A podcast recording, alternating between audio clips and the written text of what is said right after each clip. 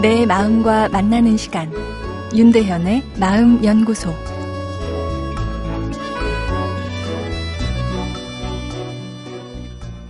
안녕하세요. 목요일 윤대현의 마음 연구소입니다. 오늘은 내 자신을 모니터링하기란 내용입니다. 어제 사회 시스템이 주는 메시지와 내 마음의 무의식이 서로 연결되어 내 행동을 조정한다고 말씀드렸는데요. 사회 시스템이 주는 메시지를 절대적인 것이라 믿는 경향이 있지만 절대적 가치라 믿었던 것이 반세기도 지나기 전에 완전히 반대되는 가치에 자리를 내주는 경우가 허다합니다. 예를 들어 볼까요? 암탉이 울면 집안이 망한다란 말을 요즘 했다가는 큰일 나겠죠. 그러나 20년 전만 해도 이 얘기는 여성이 같은 여성에게도 했던 말입니다. 여자는 조용히 집안일을 하며 남편을 내조하는 것이 의미 있는 삶이라는 시스템의 메시지가 개인에게 영향을 주고 있었던 것입니다. 페미니즘은 그 시스템의 메시지에 반격하는 새로운 메시지죠.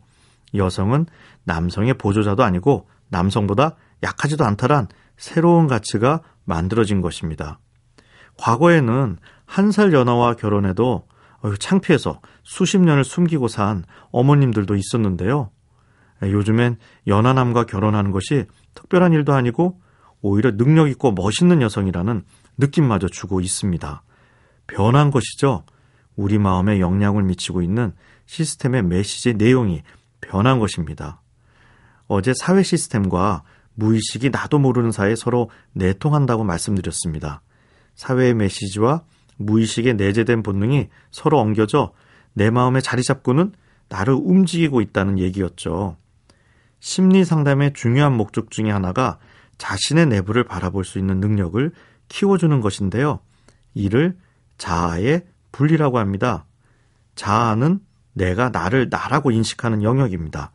내가 살면서 주변과 반응하고 느끼고 생각하는 주체이죠. 근데 이 친구를 둘로 나누는 훈련을 하는 것인데요. 삶을 경험하고 실제 사랑하는 자아와 그 삶 속의 자아를 관찰하는 자아로 나눈다는 것입니다. 내가 나를 모니터링하는 능력을 키우는 것이죠. 모니터링 능력이 커지면 삶에 여유가 생기고 자유로움을 느낄 수 있는데요.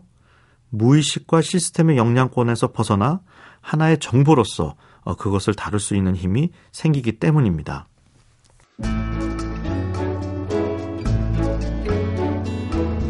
윤대현의 마음연구소. 지금까지 정신건강의학과 전문의 윤대현 교수였습니다.